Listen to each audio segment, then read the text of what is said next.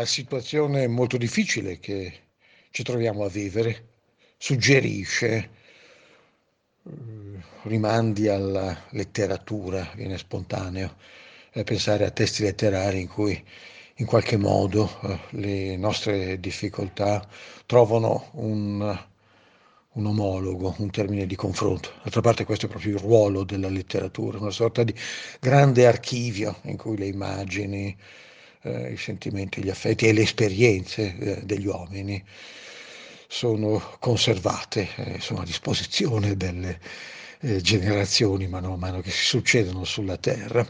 E, um, un uh, romanzo recente, eh, che sicuramente viene in mente a molti, è, quello di Cormac McCarthy, eh, si intitola La strada, un eh, romanzo uscito nel 2009 in traduzione italiana nel 2010, eh, un'opera allucinata e profetica, qui si immagina che una catastrofe si sia abbattuta eh, sulla Terra. Non, viene detto con precisione in che cosa sia consistito questo evento distruttivo. Fatto sta che eh, la Terra eh, è ridotta a una landa desolata, in particolare eh, si è spenta la forza generatrice della terra, proprio del terreno, come nel mito antico, nel mito greco, eh, situazione di crisi, la, la, eh, spesso definita in questi termini, allorché Demetra, la dea della generazione, eh, ritira la propria azione e eh, la terra quasi fosse un gigantesco grembo rinsecchito, si, si eh, chiude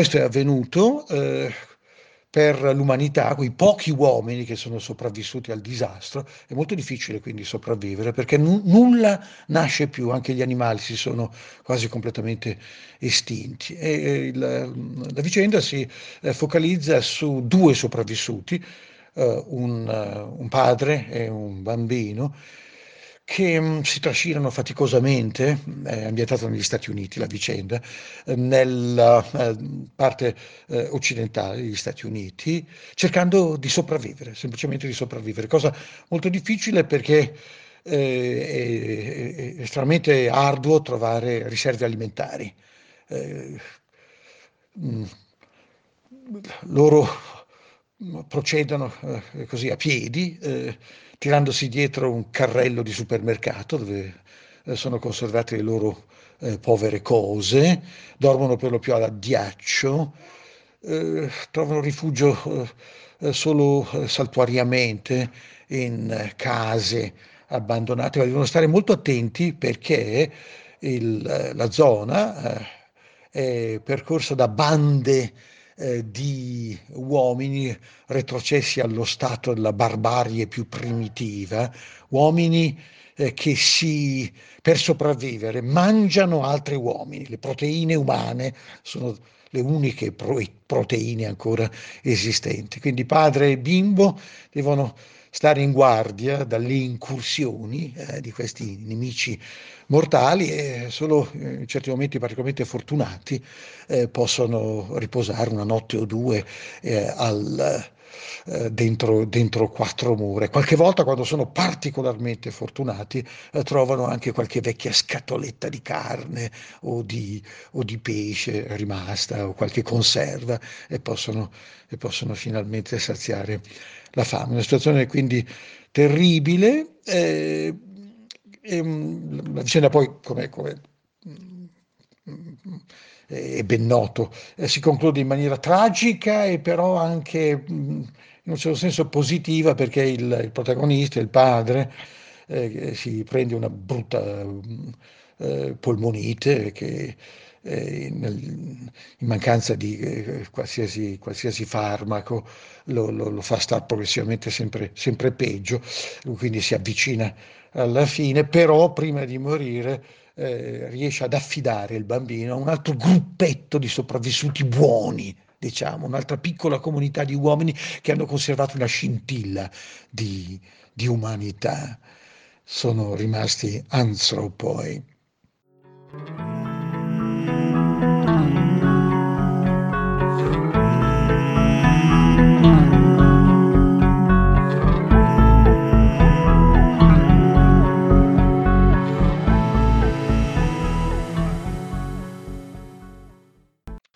Naturalmente lascia sperare che il bambino possa, possa crescere da uomo, appunto. E mm, c'è un momento molto, molto commovente eh, della vicenda in cui il bimbo, che naturalmente ha bisogno continuamente di essere rassicurato, infatti la fatica maggiore del padre, oltre a quella proprio quotidiana, eh, del, della, della, cura materiale del figlio, quel, consiste nella rassicurazione continua che deve, che deve dargli. E c'è questo dialogo in cui il bambino per l'ennesima volta chiede conferma al padre che questo incubo prima o poi finirà.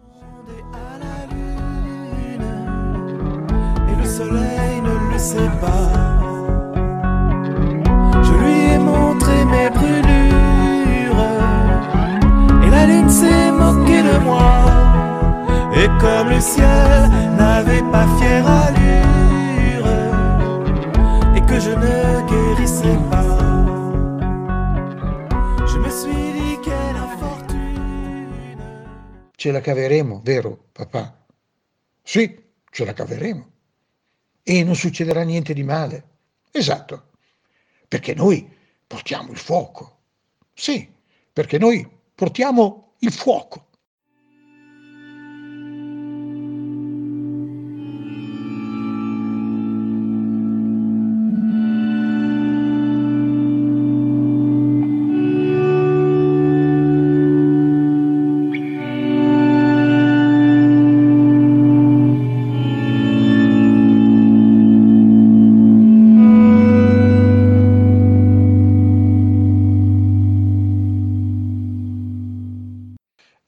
Naturalmente eh, questa immagine, questa metafora del fuoco e dell'essere portatore di fuoco rimanda a un'intelligenza, un'intelligenza capace di vincere gli ostacoli, di vincere le forze avverse e di eh, mantenere, eh, mantenere attiva la vita, ma è anche questo fuoco di cui si parla è anche una, una fiamma interiore, una fiamma di consapevolezza, di, di civiltà, di umanità.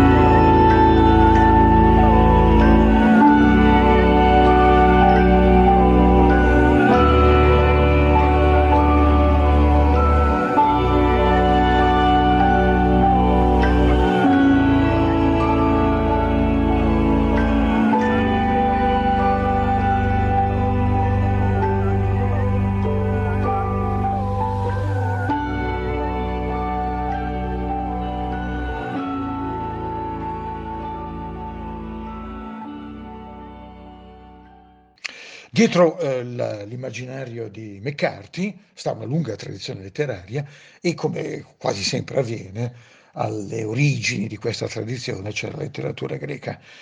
Eh, parlando di fuoco, di fuoco come simbolo della civiltà, è impossibile naturalmente non andare alla tragedia di Eschilo, attribuita a Eschilo, eh, del Prometeo, il Prometeo incatenato, eh, che drammatizza la vicenda del titano filantropo punito da Zeus proprio per questa sua eccessiva sensibilità verso gli uomini.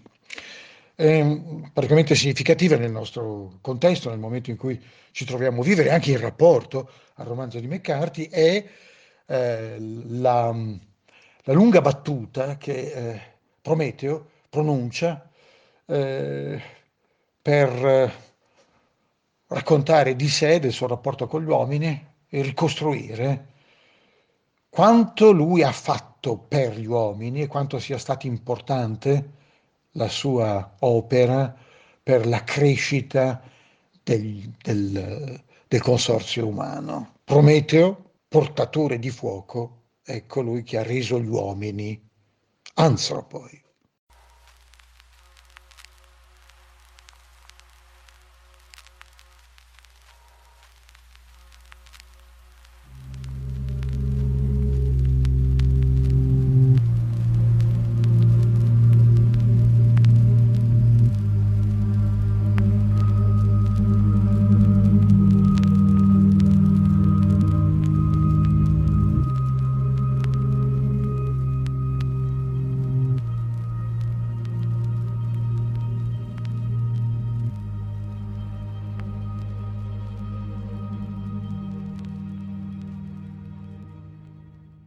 Ascoltate invece la pietosa condizione dei mortali quando avevano mente di bambini. E io ho messo in loro la ragione, li ho resi padroni dei loro pensieri. Non parlerò per diffamare gli uomini, ma voglio dimostrare il mio amore per gli uomini. Prima guardavano ed era un vedere vano, udivano ma senza capire. La loro vita era come un lungo sogno confuso. Non costruivano case di mattoni alla luce del sole, non sapevano come si lavora il legno, vivevano sottoterra come le formiche, in tane tenebrose. Per loro non esisteva un indizio sicuro dell'inverno, né della primavera fiorita, né della fertile estate. Tutto quello che facevano era senza ragione, finché io non insegnai a discernere il sorgere e il tramonto degli astri, il linguaggio arcano del cielo. Per gli uomini ho scoperto il numero, la prima fra le scienze, e ho inventato l'arte di combinare i segni scritti, che è memoria del mondo e madre di poesia. E fui il primo a costringere sotto il gioco gli animali selvatici, perché facessero la parte dei mortali nelle fatiche più gravi. Ho stretto al carro i cavalli domati con le redini che sono l'orgoglio della ricchezza e i veicoli che corrono sul mare con le ali di tela li ho costruiti io per i naviganti, io e nessun altro. Infine, mirabili risorse ho regalato agli uomini, ma tutto, tutto ha avuto inizio dal dono del fuoco. Quando nel cavo di una canna nascosi la mia preda, il seme del fuoco, che per gli uomini fu maestro di ogni arte, il progresso più grande.